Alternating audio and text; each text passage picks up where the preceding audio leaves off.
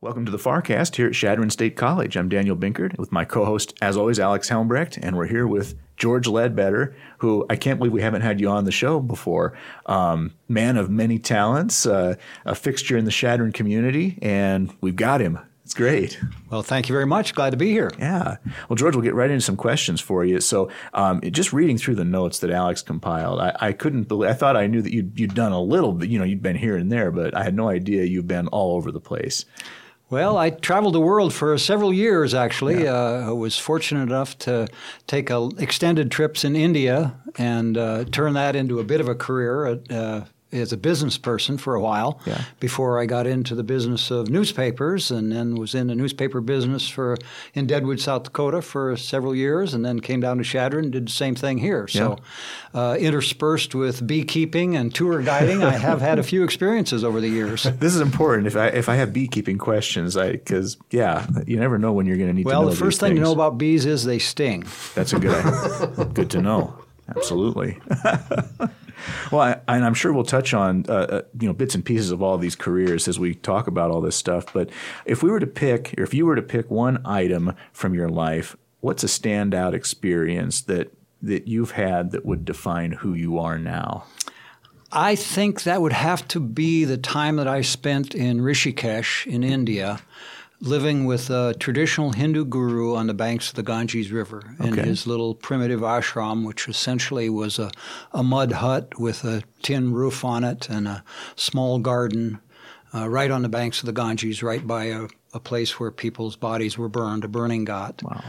Uh, I was there for several years, off and on, probably a total of maybe five years. Uh, about two years the first time there, and then back and forth. I spent many more months, and through that, I did learn to speak uh, Hindi language. Uh, my guru didn't really speak English. Most of the people I was living with didn't, so it was a total immersion course in that, okay. and total immersion in Hinduism and a whole different way of life. That uh, very beautiful, uh, peaceful time. Uh, an introduction to yoga, and uh, I'd had an interest in philosophy before, and but I didn't really want to study academic philosophy, and this was living philosophy. So that's a, an experience that certainly altered uh, who what I have become. I have to say.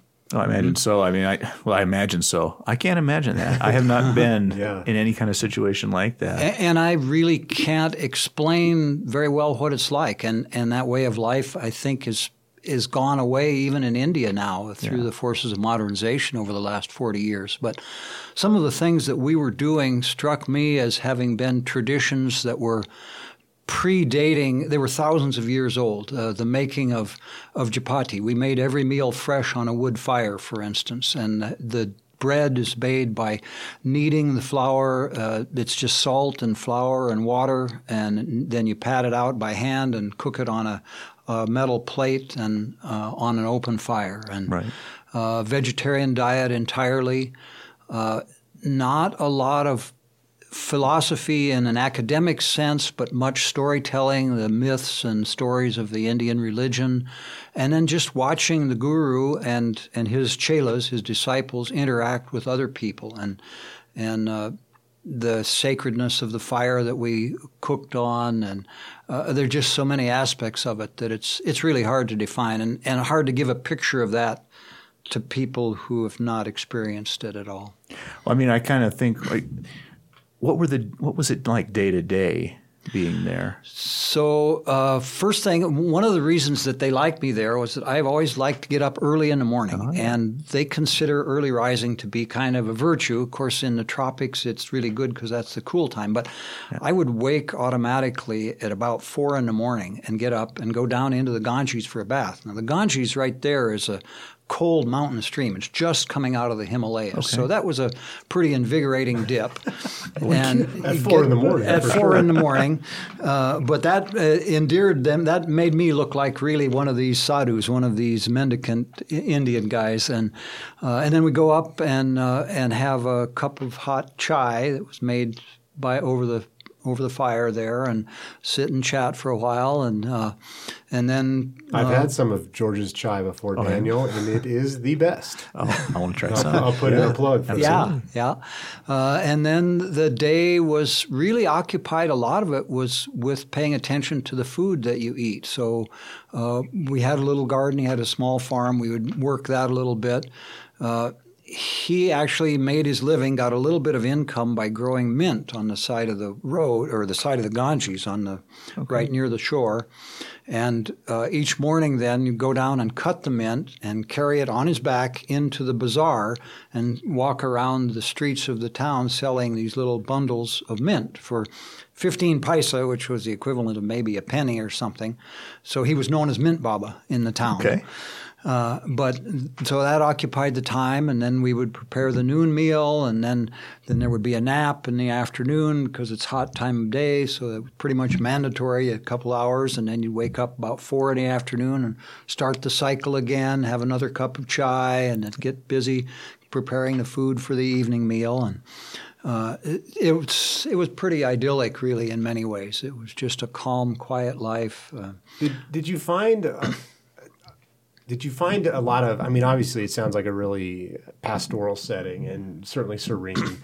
but did you find a lot of peace with that intentionality, where where every day you wake up at a certain time and you get into these routines and, and you really put a focus on the things that are important your your health, your your mental and physical wellness, um, and then obviously your, your nutrition, and it basically and obviously camaraderie. Right, uh, right. Otherwise, that was things. about that was your day. The that the one interesting thing, though, you mentioned the feeling of peace and all of that, and this is one of the real contrasts there. Although you think of a Hindu guru as being a calm, peaceful person, my guru was very fiery.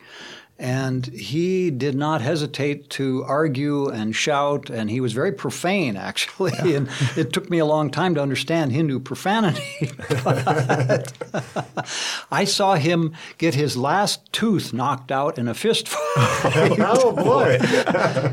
he had accosted a guy who he uh, thought was stealing the calf. We had cows at one time there, and, and he thought the guy had tried to steal his cow and he went and accosted him, and the guy knocked his oh, last yeah. tooth out. that guy got jumped by the rest of the disciples though, and oh, came to regret that. I would imagine. So there's more to it than the sure, calm and sure. peaceful aspect, which was really it's important to understand that that even oh, in yeah. the midst of this serene lifestyle, there is a contrast yeah. there, and and it's not life is not always peaceful, and so no. you have to stand up for things sometimes. Okay. So. Uh, another time that he got angry and, and got in a fight was uh, the the Ganges is a sacred river, and you're not supposed to fish there. But somebody came along and threw a bomb into the Ganges to oh, kill the fish yeah. there. He went down and jumped that guy too. I'd like to meet this guy. so, so George, uh, you grew up in South Dakota, right? I did. Yeah, I'm from so, Pierre. how does how does a boy from from Pierre, South Dakota, wind up in India. I mean, it, is it as simple as you saw a group of peer people hanging around this river and you it, walked up and said, "Hey, can I?" Not quite like that. Yeah. So uh, I had gone to the University of Denver for college and was studying philosophy, and as I said, had decided academic philosophy wasn't really an interest. Uh, I had an opportunity to go visit. It was uh, my girlfriend at the time had gone to Berlin in Germany, so I took a year off from college uh, thought it was going to be a year off, took a leave of absence, and uh, went to Germany and got a job there working for the U.S. military post exchange system for a few months, and then quit that and traveled around and came back. And a guy that I had met there uh, had been in India before, and he said, Hey, we're going to India. You want to go along? Well, I had spent all the money I had, so I wrote my parents and said, Will you send me $100? I want to go to India. And they sent me $150. and I didn't come back for three years. but the uh, the encounter with the guru happened by chance. One of the places that tourists, this was the hippie trail to India in the 1960s, 1971. Uh, one of the places that you often visited was Rishikesh. It was famous then because the Beatles had gone there to okay. meet with Guru Maharishi Mahesh Yogi. And so I went up there and by chance encountered this guru uh, some friends had gone down to his place and stayed, and that's another different story. But uh, at that point, I was really broke, and a couple of guys, other Westerners and myself, went up across the river, across the Ganges, and we stayed in a cave, lived in a cave for about a month there. And this cave was a place where Indian sadhus and mendicants and philosophers had been probably staying for eons at different time period. It was the most idyllic place you can imagine. Uh, we didn't have much money. We had a young fellow with us, an Indian sadhu who knew how to make your money stretch. So we'd go down to the bazaar, buy a little bit of lentils and some wheat flour, and make our meals there. And during that time, I had experimented a little bit with meditation before, but there it became a completely natural thing that you just felt this serenity, this whole atmosphere there. And during that time, then I was I kept reflecting on this guru because I had met him before, and and somehow there was some connection established. And when I got back down, then went back into the village and met up, found out he had been asking about me too, and so I said, "Hey, can I stay there?" And oh, sure, that's fine. Yeah, you can become part of the group, and so I did. that's kind of a long yeah, no, story, it's, but it's just it's really it fascinating. Your, your college spring break was very different yeah, than mine. Yeah. yeah. you never know where yeah. you're going to end up. Uh, well, let's see. What you know, I, I have a question about what locations would you recommend for potential world travelers? But you know, even beyond locations, what, what advice do you have for potential world travelers? Oh, yeah, so uh, the advice would be open to every experience and open to every person. I firmly believe through all of my life experiences that one can learn something from everyone that you encounter, but you got to be open to it. Yeah. And that may be a person that you disagree with on every respect, but They've got something to teach you. That's why you run into them. Mm-hmm. So you have to be open to things. I mean, if I hadn't been open to this encounter with this guru, uh, yeah. none of this would have happened probably.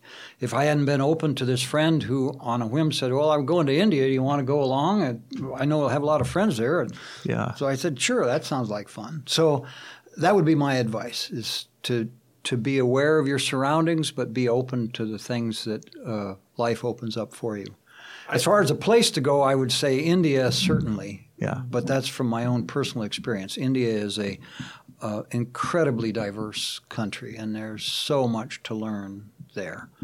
Uh, and it's become a lot newer and more modern than it was when I was there, you know, with cell phones and proliferation of that and television and internet. But I think there's still parts of traditional India there to be explored if people want to go and look for them. I, I think you kind of hinted at a, another great piece of advice, but but this would be for those who who are parents in the audience, and I know I've talked to you about this before, but uh, it was your parents had to trust you that you were going to do the right thing, and for them to to triple or not well, I guess double the amount of money that they were going to send to you, and then trust that you're going to make the right decisions, had to have been. Um, just a tremendous decision. I, I was so fortunate with my parents. You know, I thought so when I started that trip to Germany, I, I, did all this on a shoestring, as you understand. So I actually hitchhiked from Pierre to New York City to catch an Icelandic Air flight to wow. Europe to to Luxembourg. That was the cheapest way to go. My mother saw me off on the highway.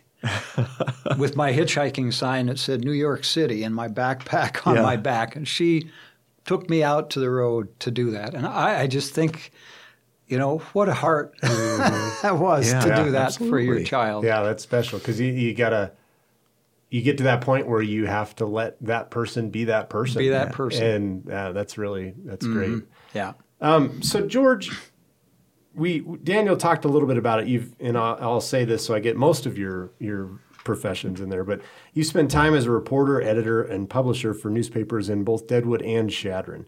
Um, so, what did you learn? And then give us your thoughts on the news industry, both maybe when you were working in it, and and both, and then maybe how it is now or how you perceive it. So, you know, the uh, the thing that I learned about newspapers, I worked on community newspapers, which are weekly, small weekly newspapers, and my belief is that community newspapers are really important for uh, for a community. Oh, absolutely. Uh, a weekly newspaper. They used to be dailies. That Now you can't quite make that work. But uh, providing local news, honest, impartial reporting of local happenings is really important, and it's a it's something that I'm very concerned is going the way of. Uh, of the dinosaur, I'm in some respects. There's certainly the news will be out there, but it may not be in that unified form. Uh, but that's that's what I really liked about newspaper business was being part of the community, being able to tell the stories of people in the community, particularly reporting on their government, because mm-hmm. you know government is not some abstract concept in our country. Government is you and I, mm-hmm. and we have to know what government is doing in order to make val- decisions and judgments about how it should go, and that's what a community newspaper should be about what's happened now with the gutting of the newspaper business is really sad. I don't think it's going to go away. I just hope that there's a model that will support impartial, independent reporting on a community as well as a regional and national level. Uh, the internet, during my time period, I was actually pretty fortunate. I started at part of why it was really fun being an editor in Deadwood. I started just about the time that gambling was okay. came into Deadwood. So over the 12 years I was there, I got to watch how that community was transformed by this new industry and report on it and tell the people in the community what was happening on a day-to-day, week-to-week basis. Uh, the first week I was reporting, uh, there was a murder in a casino. Mm-hmm. which was a heck of a way to break into being yeah, a reporter on a small weekly newspaper. happened right across the street from the place where our office was. uh, but yeah. you have to acknowledge that. I mean, yeah, you bring a new industry into town, especially one like that. Hey, that's part of it. You know, they didn't like it when I reported about the increased incidence of bad checks in the county. That that didn't sit well with the people, but that was a fact of life. That's yeah. part of what happened. So those are the things that were important to me in a news mm-hmm. business. I think that'll still get out, but I don't know the platforms that we have now if they're going to be as useful as a community newspaper that everybody had access to and could read in common. So, yeah, uh, fragmentation. The fragmentation that's happened, yeah. but uh, at the time, newspapers were doing quite well, uh, and the local newspaper, the internet actually was a boon for our local newspapers. So Deadwood News was making it onto the internet then. Um, and some of the stories that I wrote got picked up by larger news outlets, or at least the ideas that I was working on right. were picked up. So uh, the internet provides a lot more information for us in some ways, but that information is not curated. That's what an editor has to do is decide what the news is, what's important about the news, and how to present it in a way that people can understand it. Yeah. You know, Chadron State College is doing a great job of of educating community newspaper people, I think. And I see what Michael Kennedy's done, and I certainly admire what Levita Dickinson did here with the newspaper and the, the careers that Chadron State grads have had in the news business. It's really yeah. inspiring to me. Yeah, there is. It certainly there's a. I think you actually, you know, one of the things we didn't mention is your job is that uh, you write a lot for for the college as kind of a stringer reporter, and then also for the foundation uh, and the alumni office. So a lot of your stories appear in the alumni magazine, but. Uh, you wrote a great piece about the the centennial of the Eagle and just the impact that those advisors had. Uh, it's really one of the I think it's it's one of those things. It's easy to see the tangible output that those students have because you know both Daniel and I are involved with the Eagle. Our our friend Justin Haag, so many others yeah. uh, who go on to not necessarily bits and pieces of journalism, but they certainly use that background uh, to, to assist them in their professional exactly. Career. you learn all of those things that you yeah. need to know to evaluate to make decisions to make good judgments about things and to pass that knowledge on to others. That's a big part of journalism. Yeah mm-hmm. that sure is. Yeah. Let's see. So that's yeah i'm up. I lose track. Um, thinking about the newspapers, but let's shift gears, talk about the great outdoors. I know one of your favorite subjects. And I think I mentioned it about at least once a podcast how much I enjoy getting out and hiking around the local parks. So, yeah, let's. Um, you spend a lot of time on bike trails and cross country skiing, which uh, is a little different from what I do with just hiking. But uh, what, what, What's involved with all that? I mean, especially the cross country skiing. Well, so I, I learned early on that uh, exercise, getting good physical exercise, is really important for mental health. I, I, noticed that even back when I went to college. I found that if I wasn't getting exercise, I just didn't feel quite right. And so I started bicycling actually. Uh, well, I came back from India the first time, and, and my dad had bought a bike for me. It was a kind of a road bike, and I got on and really enjoyed just riding around Pierre, and then went out to the Black Hills and, and started riding the trails there, and and finding how how you could get into nature and and have that good exercise at the same time. And cross country skiing, then I learned in the Black Hills after I moved out there from a friend, and that's a good way in the wintertime when the bike doesn't work so yeah. well. So that's a good way to get out and, and deep breathe and see the whole different aspect of nature that you don't see during the summer or the any other time of year. It changes, but it's really, really beautiful. So the cross country skiing is just a nice, fun way. It's so smooth and gentle to get out there and quiet and and you experience the, the outdoors at a time when it's it's a different sense than it is in the summertime. It's quiet, it's still alive, but a, a different way. It's oh, really yeah. fun. Yeah. Absolutely. Yeah. And Daniel, you have to be careful when you're riding bike with George because he goes faster than you. I'll bet he do. I'll bet you do. I was riding with him once on the Mickelson Trail, and he was, I don't know, I was carrying my son in the, the cart behind, and George was probably going, I don't know, 15, 17 miles an hour or whatever. But um, he is yelling back, "Look at the bird! Look at the bird!" And I was like, "What? What? What bird?" So even when he's going fast, he's observing all that stuff. but that yeah. that's the fun. That's one of the most fun part. Uh, you know, the most some of the most memorable experiences are the wildlife that you encounter. Yeah. Uh, one of the times that I, I still reflect on how special it was, uh, Elizabeth, my wife, and I were out riding in the Black Hills, and we chanced to be in the middle of a herd of elk cows, oh. and calves. And they were calling to each other, just like cattle do, right. with these beautiful plaintive calls. They sound like you hear the recordings of, of dolphins or whales, and it sounded like that, but they were calling back and forth to each other in the forest. And we stood there motionless, and the calves started coming up to us because they were curious about who we were, what we were doing there. So we just didn't move. And uh, and just stood there. And a couple of times they kind of did little mock charges to see if we would move. and, and we just stood there and mindful, of course, that being between a mama elk and mm-hmm. a young is probably not the best thing. but eventually they just accepted us and walked, you know, not 10 feet away from us, walked past. And, wow. But just the experience of being in the middle of that and hearing that and feeling that sense, that, that's just the kind of fun thing that happens – when you're out in the outdoors. That is fantastic. I have not, yeah. however, seen a mountain lion while I'm out on the trails. I haven't either. I hear stories out at like the Black Hills Overlook that uh, people have seen them out there occasionally. I've, mm-hmm. I've run into a rattlesnake out there. Yeah, that, that's about as bad as it's gotten.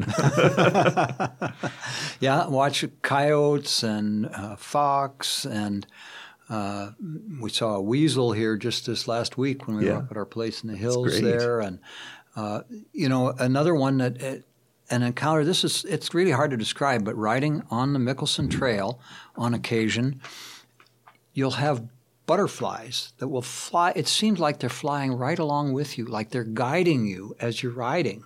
Yeah. Which is just so magical. And this will this will happen for you've experienced mm-hmm. it, I mm-hmm. think. This will happen for seem like minutes at a time. This butterfly will stay right ahead of you as though it's leading you down the trail. Yeah, it's it's a pretty magical place. Like it really said. is. Mm-hmm. Uh, so so George, um, I know that you're uh, certainly involved with the um, with the local travel board. Uh, you know, I used to be on that as well. Had a lot of great times with you there, uh, and the others. Um, but then you're also involved with the Northwest Nebraska Trails Association. Can you tell us a little bit about what what projects you have going on now, and and also why is it important for people in our neck of the woods to be involved with groups like this? Well, as I said about community newspapers, I think community involvement. A community is you and I and everybody else that's here, and it only becomes better if we try to make it better. So the involvement with the travel board is because I think that tourism, uh, I'm a traveler myself, and I think tourism is a good way to not only provide economic development for a community, but to enhance a community's entire life. You bring people in that bring in different attitudes and ideas and things that you might not have heard of. So, uh, as far as being on the travel board, I'm just trying to help Chadron develop its travel industry because I think we have great potential for that here. And it's and it's already a, a big economic driver. It is. The it's the second largest economic driver in the county, mm-hmm. second only to agriculture, and and going to get bigger. I'm convinced of that. Oh, yeah. Because we have so many beautiful things here, mm-hmm. the historical attractions that we have here. Uh, as I mentioned, I was a tour guide for a while too, and uh, brought people down to this area. My first encounter with the Muse- Museum of the Fur Trade was guiding a tour, and I stopped in not knowing anything about it and was absolutely overwhelmed by the wealth of things that are in the Museum of the Fur Trade and the history that represents from this yeah. area. But the project, the big project now, Alex, that I'm working on, and along with a number of other people, is the Northwest Nebraska Trails Association. We're trying to develop the mountain bike trails and this area, and particularly want to bring a connection for the Cowboy Trail into Chadron. So the Cowboy Trail is going to be the longest single component of the Great American Rail Trail. It's a rail, former railroad converted into a pedestrian and bicycle trail across the country. It ends about four miles outside of Chadron. Nebraska Game and Parks is committed to, at some time, finishing the part from uh, Rushville into Chadron, and I think they probably will in the next couple of years. But there's a five mile gap there. And fortunately for Chadron, the Nebraska Northwestern Railroad has agreed to allow construction of a rail with trail right alongside their railroad. So the NNTA, of which I'm a member, has committed to getting that trail developed. Now, it's a little bit difficult. There's going to be a couple of big streams that we have to cross, and it's going to be not cheap to do that. But by making that connection, we're going to connect Chadron, as it was via the railroad. We're going to be connected with all the rest of the world through that that link of a rail trail. So Chadron was founded as a railroad town in 1885, and I think that rail line that was built there is going to be part of Chadron's future economic development too, as a non-motorized trail. So, so George, for I mean, I think Daniel and I understand the benefit of trails and, and recreation like that, but for someone who may need a little convincing, what what do you say? They they see a trail. Oh, cool! You can walk on it. But what does a trail actually provide? What what what does that do for the communities and, and the people of those communities? Well, there's so many different ways to look at it. Just for the people in the community, the trail is access to a safe, pleasurable place where they can get a little bit of physical exercise. And for many people, just a walk is a fine form of yeah. physical exercise. Mm-hmm being able to walk on an area where you are away from traffic is really special. Chadron has a problem that our sidewalks are not very adequate. So when you go for a walk and you see people around, unfortunately, we have to walk in the streets, and that is not really safe. If we get this trail built, then you won't have to walk in the streets. So we have cross country teams. Both the high school and the college have cross country mm-hmm. teams. They need a place to train. They're already running alongside that active railroad as a training ground, just informally. But if we can make that a proper paved, not paved, but a, a packed trail, it'll be a lot easier for them and a lot safer. The railroad people will be a lot happier about it. And again, they have a safe place away from traffic. They aren't breathing uh, smoke or exhaust yeah. fumes when they're doing it. So that's one thing mm-hmm. is in terms of community wellness and community well-being. Uh, parks and trails are really important. In terms of economic development, uh, I come back from a trip this summer uh, to the West Coast, and we stopped and explored uh, bicycle trails everywhere we went. And I saw people of all ages enjoying bicycle trails and many of them were probably local people just riding on the local trail mm-hmm. that they had. And many of the, some of the places were rail trails, some of them were uh, dedicated mountain bike trails.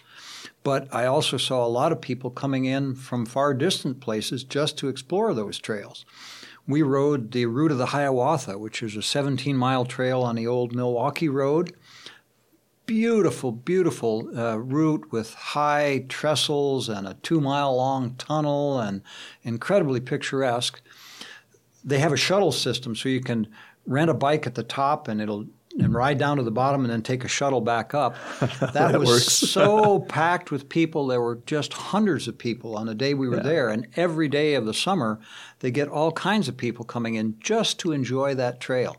So think of the boon that is for all of those people to enjoy that outdoor experience and for the local economy that they come into and they bring in with their their need for food and lodging and and all of the other things that go mm-hmm. with being a traveler. So those are a couple of the things that I see that trails bring. Yeah, not not even to mention the the stretch from Rushville to here would be the arguably the most gorgeous stretch of the Cowboy Trail. I think it will really because we have the most scenery. It's really flat on most of the rest of it. I I think the part through the sandhills that's going to be the hardest part to build from Gordon over to Valentine. It also has its own beauty, but that's going to be for the really dedicated bicyclist because you've got about 90 miles and there's nothing in between. Just some great sunsets and sunrises. Great though. sunsets, So you yes. have those to look forward yeah, to. and a lot of birds. There'll be a lot of wildlife to view on that. that so section of if trail. someone wanted to get involved who's listening with the NNTA, how, how could they go about doing that? Well, we have a website. Uh, it's uh, discovernorthwestnebraskatrails.com, and uh, they could certainly contact uh, us through that. And we would be very happy to have members or even just interested parties. Uh, we do need help. We're trying to organize trail improvement days where we go out and work on trails. We'd like to develop a dedicated mountain bike trail at Chadron State Park. Nebraska Game and Parks is working with us on that idea. Uh, and uh, just get out and enjoy the bike trails. Excellent. Yeah, absolutely. Well, we've kind of hit on a lot of them, but um, any other interests or hobbies of note that you'd like to share? Uh, I think you covered most of them We there. 'em? I, I do. I've become quite interested now. My interest in bicycles has expanded to bicycle work, and uh, I've become really interested in the history and mechanics of bicycles. Yeah. Uh, and I I only uh, just learned that uh, of a new type of bicycle that someone has uh, developed, an electric bicycle that actually is direct power generation. So you just pedal, and that der- delivers power right to your back wheel or into a battery if you're excess powering. But the interesting thing I learned from that is that that is still less efficient than a chain-driven bicycle. That a chain-driven bicycle is the most efficient way of converting power Wow. from your legs into motion. Yeah, wasn't there? I'm, I'm having this this um recollection of some like a movement study where the efficiency of a human and how on our on our legs is one thing and that's pretty efficient, but then you put us on a bicycle and we're ten times or more efficient. Uh, just being able to to get that that easy movement. Yeah. and and move through space and Yeah. and even riding around towns. Another thing I enjoy is just riding around urban areas and observing the the things that you find there. So. You know that's another aspect of trail building here is building bicycle trails, dedicated bicycle routes inside of Chadron. Yeah. Chadron State College has got beautiful trails. Uh, the C Hill trails are really fun to ride, to walk. Uh, and you can see wildlife there. You know, there's a, a den of fox up there that they're really fun to watch. The kit fox there, and uh, and you see the birds up there too. And so the, the, it's a, a wealth of things here that there are to Yeah. admire and enjoy. Yeah, it's so nice having it uh, well in the, the backyard of the office or the, the backyard of the town. Of the whole It's town. Great. Yeah, sure. All right, George, we've reached that part of the uh, the interview where we have some some quick hitting questions. So, first thing that comes to the top of your head. Uh, so, George, what was the first concert you attended? So, the first concert I attended, you may not believe this, but I still remember when I was in junior high, Buck Owens played in the auditorium of the Pierre High School. and I remember that concert. Nice. Yeah, but the first concert uh, in maybe more contemporary uh, was actually when I went to uh, University of Denver. The introductory concert that we had as freshmen was Taj Mahal. Blues, and I've All always right. liked blues music ever since then. That's great. Yeah, mm-hmm. for sure. All right, so we got kind of an abstract question for you. Who, what, where, when, why, how? Which of those conjures up your best memories of the news business? So, my best memories of the news business are being in the office of the newspaper in Deadwood, which was in the federal building. So, it was a beautiful, beautiful building there, and uh, working on stories about, uh, believe it or not, uh, local government Yeah. and the county commission and the planning and zoning commission and the historic preservation commission and coming to understand how local government works and the mechanics of it and the people involved in it and how that makes our society function. Oh, great answer. George, what's a favorite biking trail of yours? Uh, you know, I have to say that the Mickelson Trail in the Black Hills in a rail trail is probably my favorite. But in terms of an outdoor trail, you know, the Spotted Tail Trail, uh, actually, the, I'm sorry, the uh, the trail, well, yeah, the Spotted Tail Trail at uh, in uh, National Forest, Nebraska National Forest, is really a beautiful trail, and Strong Canyon. Strong Canyon actually is probably better than Spotted Tail. So the Strong Canyon Trail, uh, right, it starts right across from Chadron State Park, and there's a couple different ways to do it, but you see beautiful, uh, nice little valley, and you go up to the top and you look across to Crow Peak and Crow Butte and uh, all of those things, and so that's a beautiful bike mountain bike trail if you want to go on one. Oh, that's that'd be I haven't- great. I haven't ridden out there, but I've hiked it, and it's nice. It's a nice trail, yeah. Little strenuous in parts. yes, especially when you're carrying a toddler. right. Of course. so, similar vein, uh, a favorite cross country skiing location. For that, I have to say that uh, the Eagle Cliff trails uh, in the northern Black Hills, uh, just outside of Spearfish Canyon, the network up there is great. In this local area here, the Chadron Creek Wildlife Management Area, there are three or four ways that you can ski that, and that is really fun too. And that's one of the places that I think the mountain lions have been looking at me when I was skiing. Oh, yeah? there they are. Need to get maybe take them some skis. So Yeah. that Yeah. they can chase you down. Uh, George, last one. Uh, what is the word that comes to your head when you think of Chadron State? So this one's a little tough, but I think surprising because before I moved to Chadron, I knew there was a college here, but I was really surprised at what a wonderful institution it is and how many great people there are here and how many exceptional people have received their training here. And I've, thanks to the work that I've done for the college and the foundation, I've gotten to interview some of them and find out about their experiences and find out about uh, people that have have worked here over the years uh, and and the accomplishments that they've had. You know, Nobel Prize winning and Yeah. and noted artists and uh, people that are at the top of their profession. And uh, it's surprising to come out of remote, rural northwest Nebraska, an institution that uh, is so wonderful and has produced so many fine outcomes for so many people.